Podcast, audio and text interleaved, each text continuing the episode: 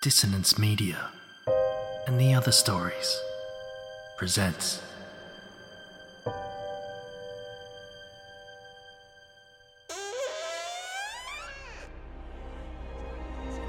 Step into the abyss of After the Gloaming, a gothic fiction podcast that delves into the depths of human emotion, unyielding love, revenge, internal struggles, and restless souls await you in nine haunting episodes where dread, fear, and rare glimpses of eerie happiness linger.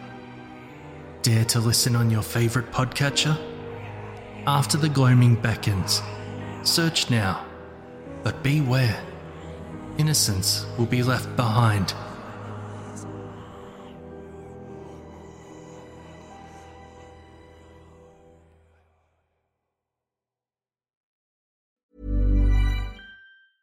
Hey, I'm Ryan Reynolds. Recently, I asked Mint Mobile's legal team if big wireless companies are allowed to raise prices due to inflation. They said yes. And then when I asked if raising prices technically violates those onerous two year contracts, they said, What the f are you talking about, you insane Hollywood ass?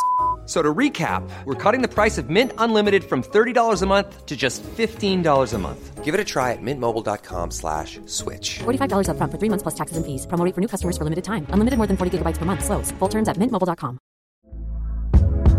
Hey there, it's Michelle Norris. I'm host of a podcast called Your Mama's Kitchen. When I travel, I'm usually looking for a way to find a taste of home when I'm not at home. And one of the things I love to do when I am at home is entertain. And Airbnb allows me to do that. When I was in California recently, I rented a house that had a great kitchen. And when we were sitting around the table, we we're all thinking, we're in someone else's house. Someone could be in all of our homes as well.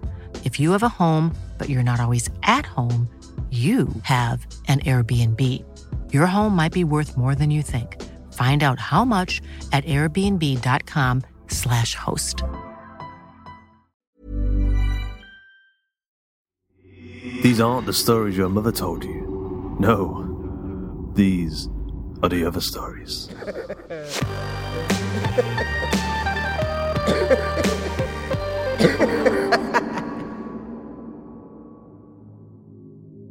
If you're looking for extra little nuggets of story, then you should jump over to the Facebook group where our admin Joshua Boucher is running a series of stories he likes to call Choose Your Own Misadventure. He's done a few already and is gearing up to tell another very soon. Uh, you get to decide the shifts and turns of the stories as they're told in real time. If you're interested in joining in, head over to facebook.com forward slash groups forward slash Hawk and Cleaver, where we also run the book club and the movie club. Once again, that's facebook.com forward slash groups forward slash Hawk and Cleaver. Today's episode is Stalemate, written by Liam Hogan and narrated by Justin Fife.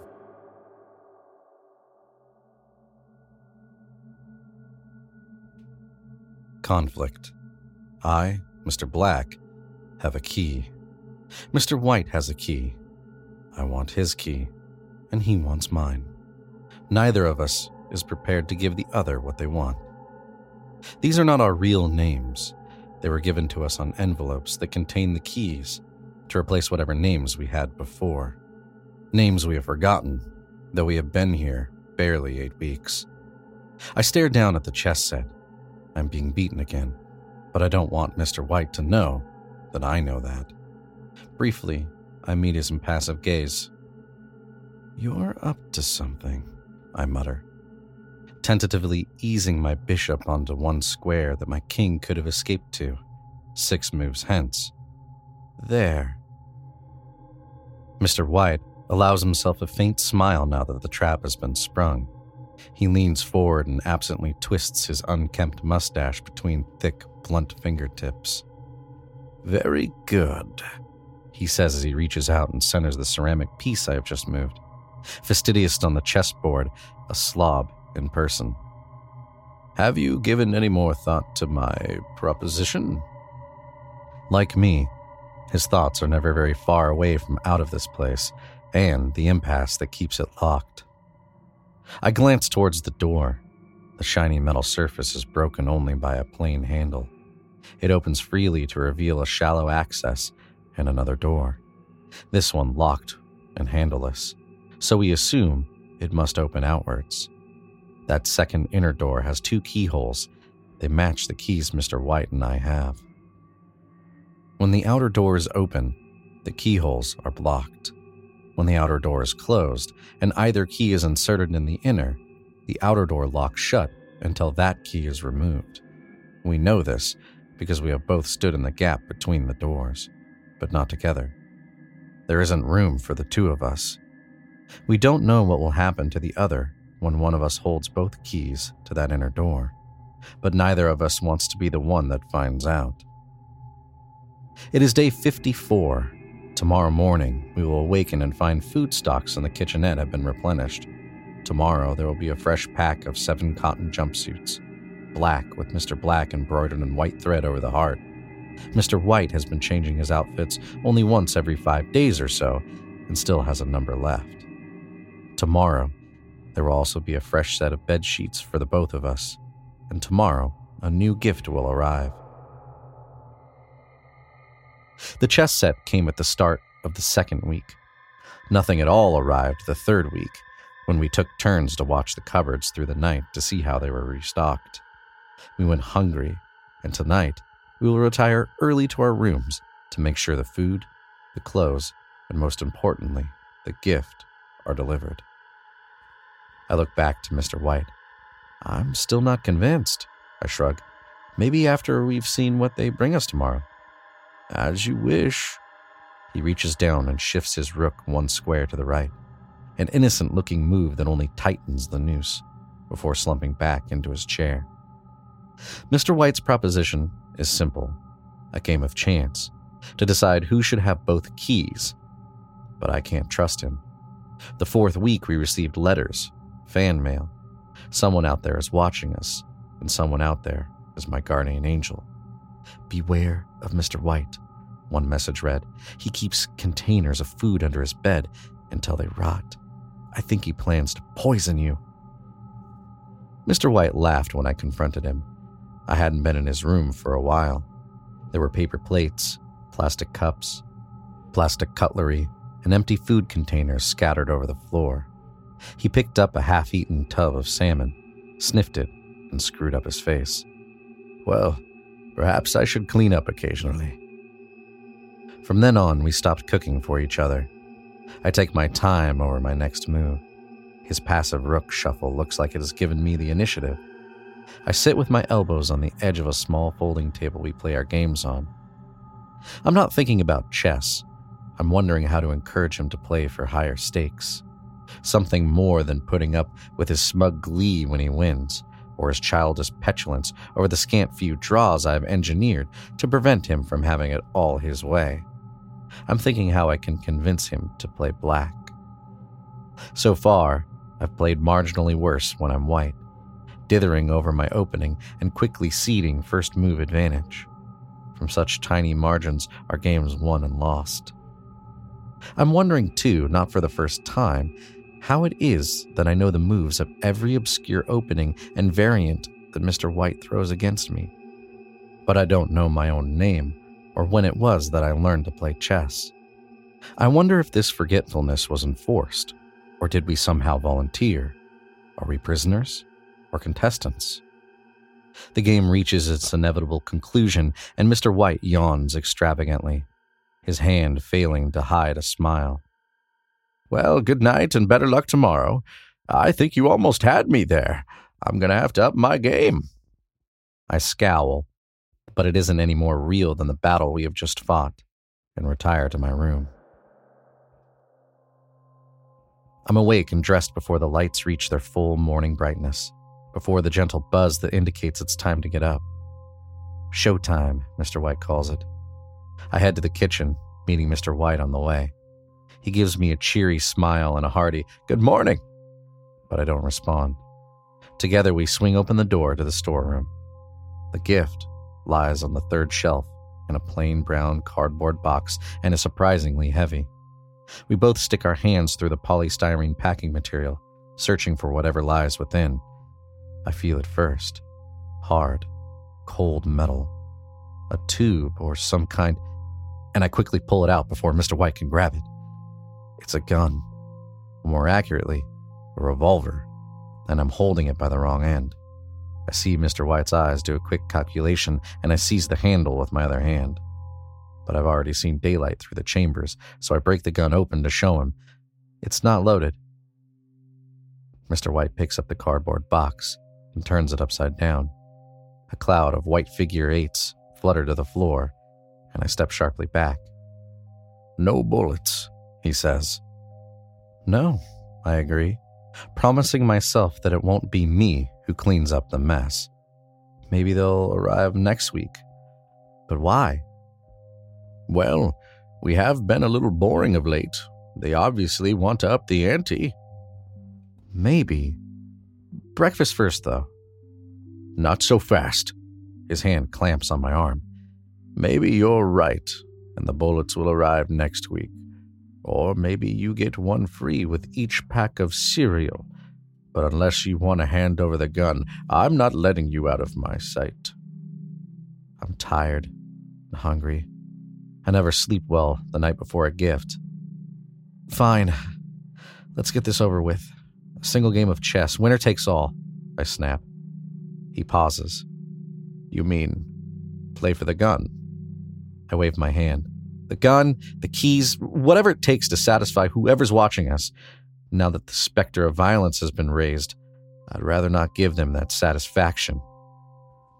Okay, he says slowly.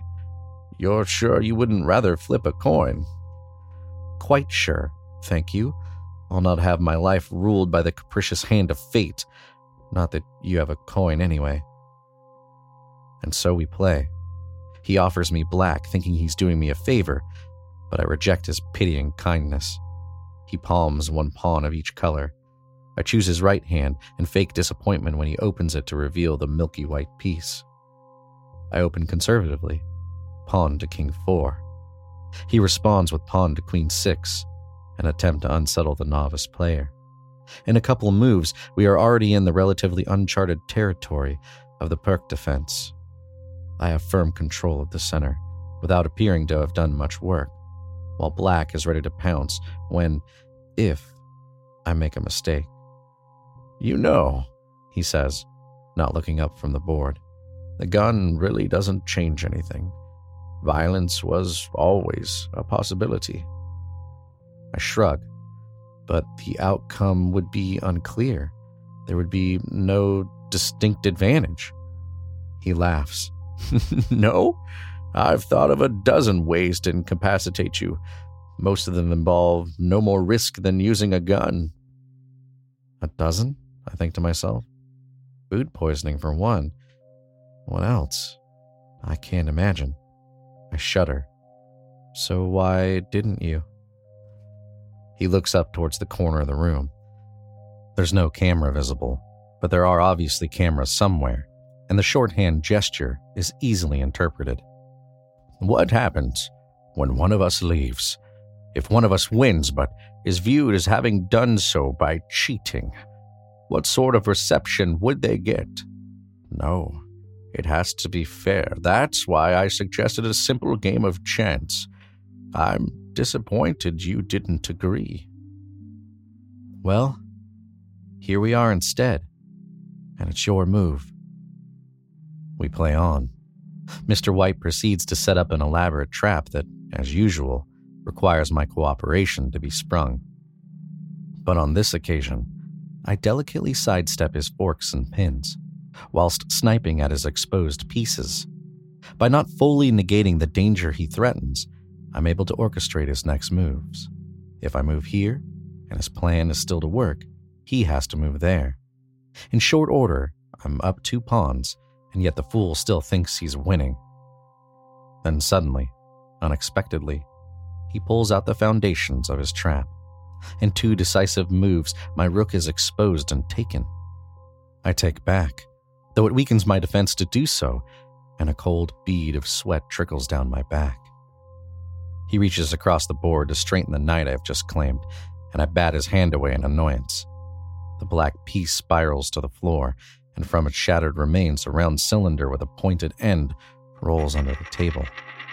Mr. White is quick, much quicker than his stolid girth belies. In an instant, his meaty fist seizes both the bullet and the gun, which had been resting next to the board. I lunge at his arm to stop him, bringing the two together, and a firm push sends me to my chair, tumbling backwards. By the time I've pulled myself up, the revolver is leveled at my chest. We can play this one of two ways, he pants. I can shoot you and take the key from you, or you can willingly hand it over. Either way, I'm leaving here.